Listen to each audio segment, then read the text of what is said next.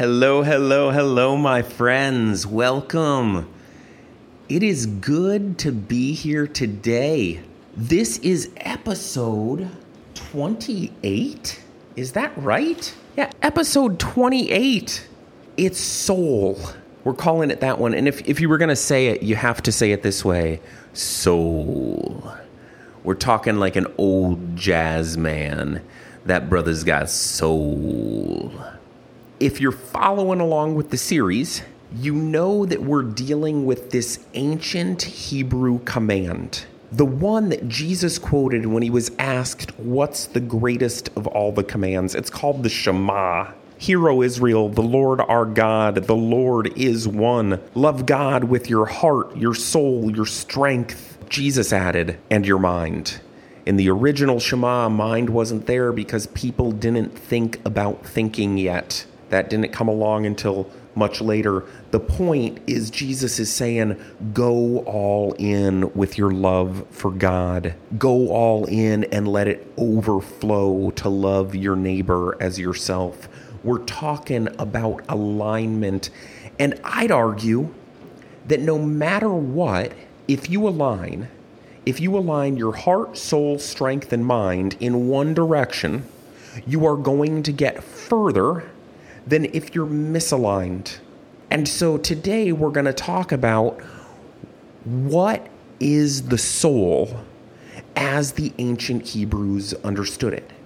Now, if I've said it once, I've said it 1,000 times. Words change meaning over time.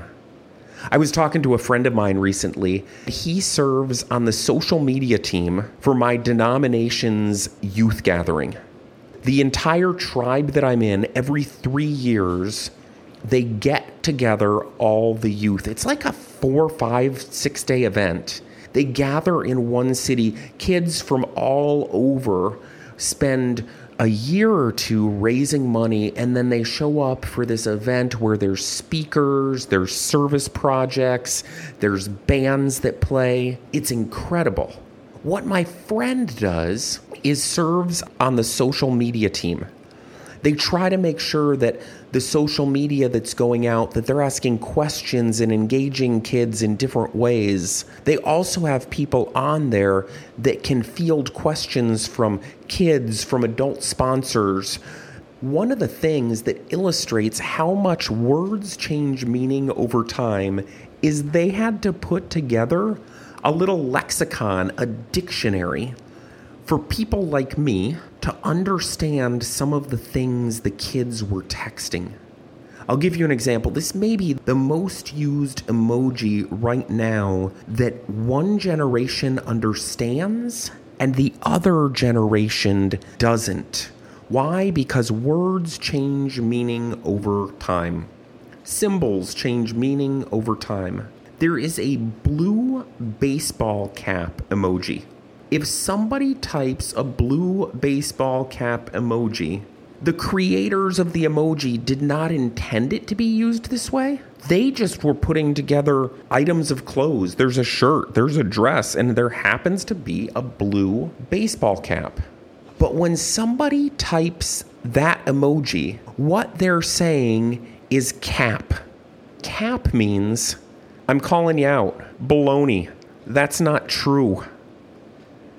The way that's communicated is cap.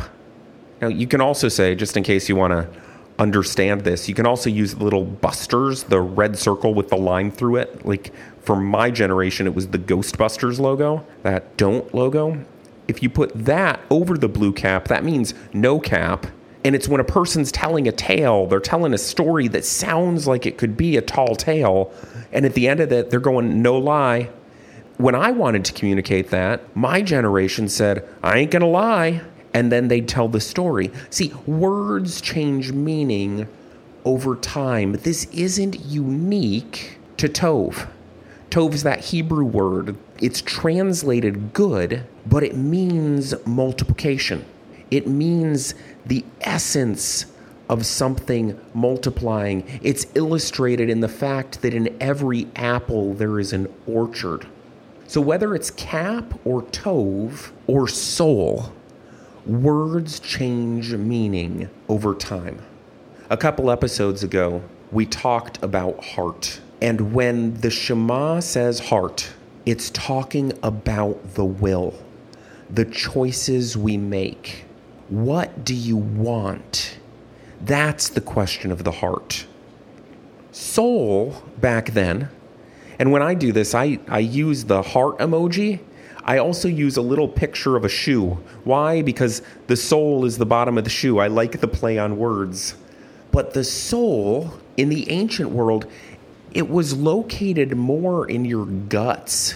When we take just those first two, heart and soul, we start to understand the align concept. We start to understand what it means to go all in. Heart and soul. Do you know that song? It's an old song. Turns out it was written in 1938 by a guy named Hoagy Carmichael. Is that not a great name? Hoagy Carmichael, H-O-A-G-Y, and Frank Lester. They were saying, the way I love you heart and soul. I am going all in with my love. Big, it was a movie with Tom Hanks. This is the plot of so many movies. It starts with a kid and they make a wish. They wish that they could be big. Then the next morning, the child wakes up in Tom Hanks's body, a full-grown adult, and then hilarity ensues. One of the most famous scenes, it's iconic, is Tom Hanks. He's playing the little boy, but it's Tom Hanks, the full-grown adult. He's in the toy store with his boss. They're walking across the floor, and they step on a piano. It's a floor piano that you play by moving your feet.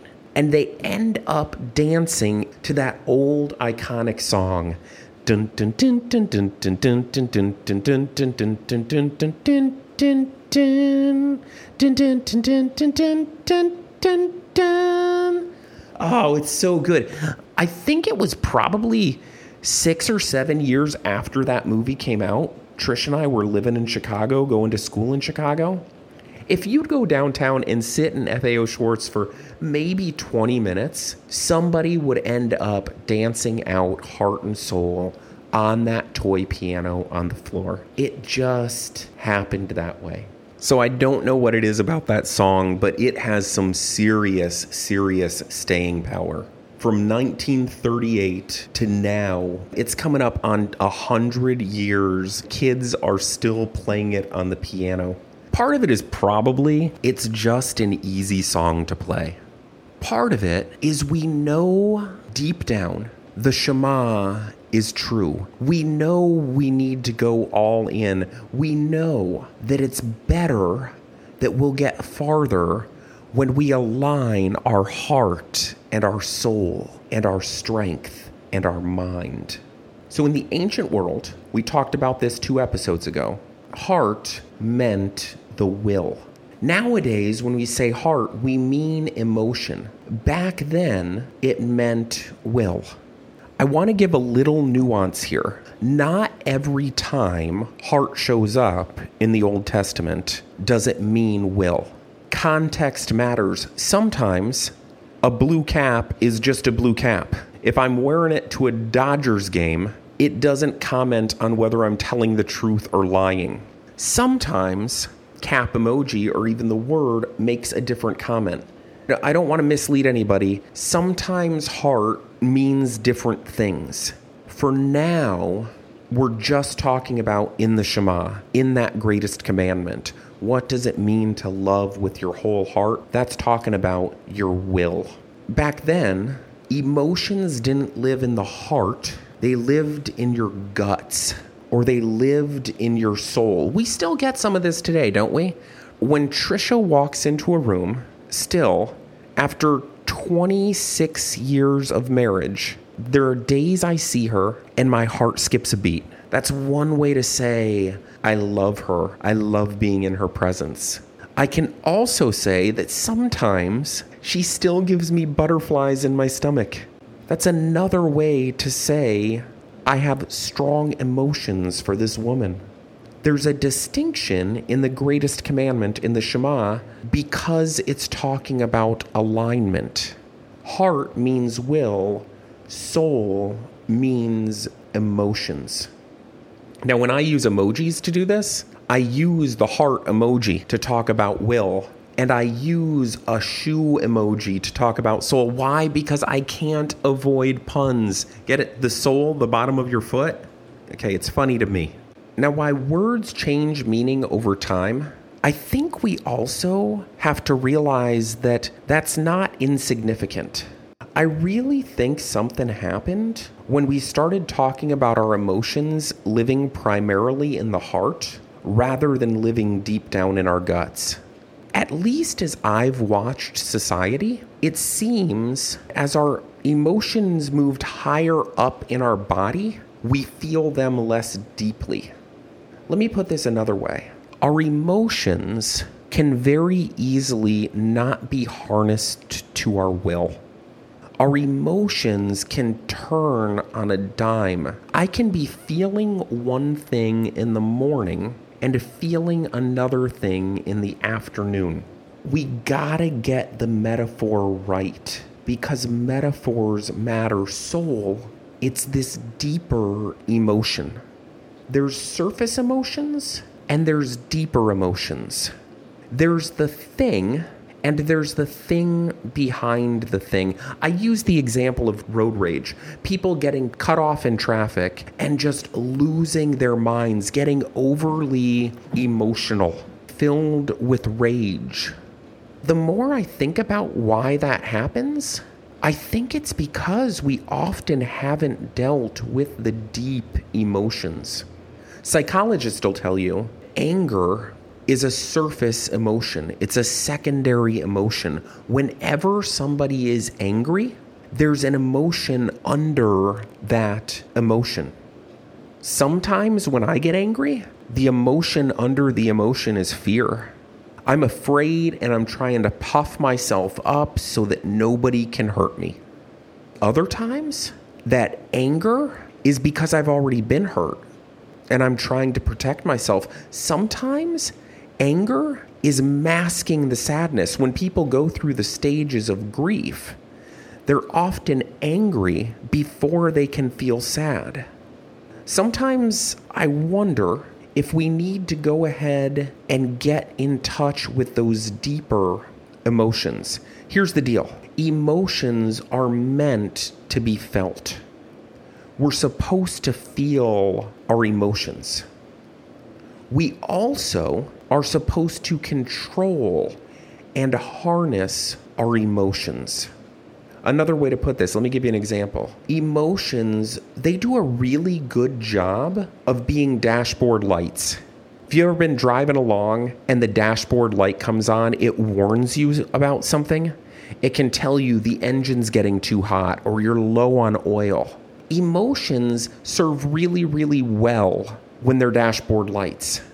Harnessed emotions, when we align our emotions to our will, to the choices we make, oh, they are amazing, amazing, amazing fuel.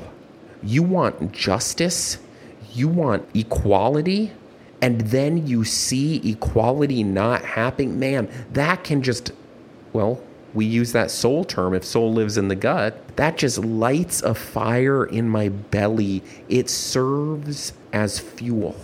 Emotions are amazing to feel. They're great fuel, but emotions are not the best behind the wheel. Emotions have all kinds of good things, but don't let them drive. Hit pause for a second. Can you look back and think of a time when the emotions were in the driver's seat and it turned out well?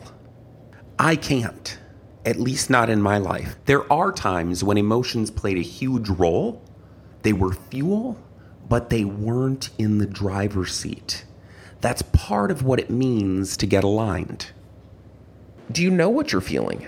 And is it time to harness those emotions, to use them as the fuel that they were intended to be? Remember the analogy from 2 episodes ago of the dog sled race, the Iditarod. Something happens when we harness our emotions to our will. If you can get any team to have a will and harnessed their emotions to it, you are going to go farther. The question is, what are you going toward?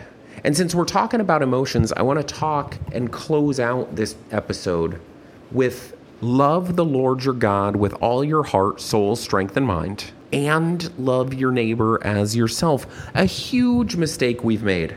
When emotions moved from the soul to the heart, when things became more surface, we started thinking that love was an emotion. Love is not an emotion. Love is a verb. It's something we put into action. First Corinthians 13, it's the famous love verse. It's read at so many weddings. It just shows up over and over and over. It's on tchotchkes that people have painted onto shiplap and hang on their walls. It's so important, but it's so overused. Here's what it says. Love is patient. That word patient can also be translated long-suffering. That's not an emotion.